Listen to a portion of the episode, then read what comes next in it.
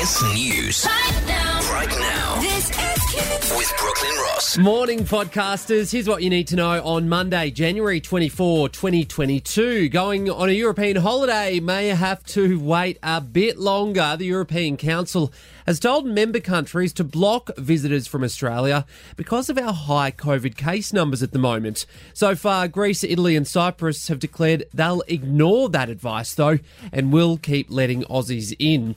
Meantime, anyone with a concession card, that is pensioners, veterans, and low income earners, can now get rats for free from pharmacies, up to five of them a month.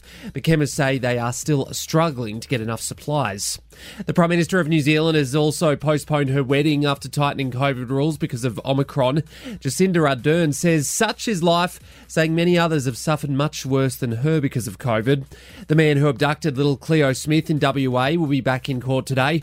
Prosecutors will detail a new charge against Terence Kelly for assaulting a public officer. Prince Harry and Prince Charles are apparently now having friendly video calls. Royal sources say Harry's been reaching out to his dad to hopefully travel to the UK later this year for the Queen's Platinum Jubilee. That's when she celebrates 70 years on the throne. And officials in Pennsylvania say they've now tracked down all 100 monkeys that were in the back of a trailer which crashed on Saturday.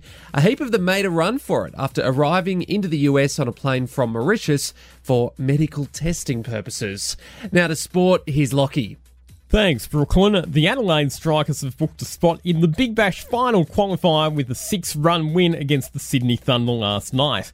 Ian Cockbain starred for the Strikers with 65 not out, while the Thunder's run chase was dealt a cruel blow when Usman Khawaja was controversially dismissed. The Strikers will now face off against the Sydney Sixers on Wednesday night. Ash Barty is through to the Australian Open quarterfinals after defeating American Anita Anisimova in straight sets. Barty prevailed 6 4 6 3 in the match and will now take on another American, Jessica Pegula. And that's you up to date with the latest in sport. Thank you, Lockie. I'm Brooklyn Ross, and that's the latest from KIIS. You've been great! Thank you so much. Kyle and Jackie O.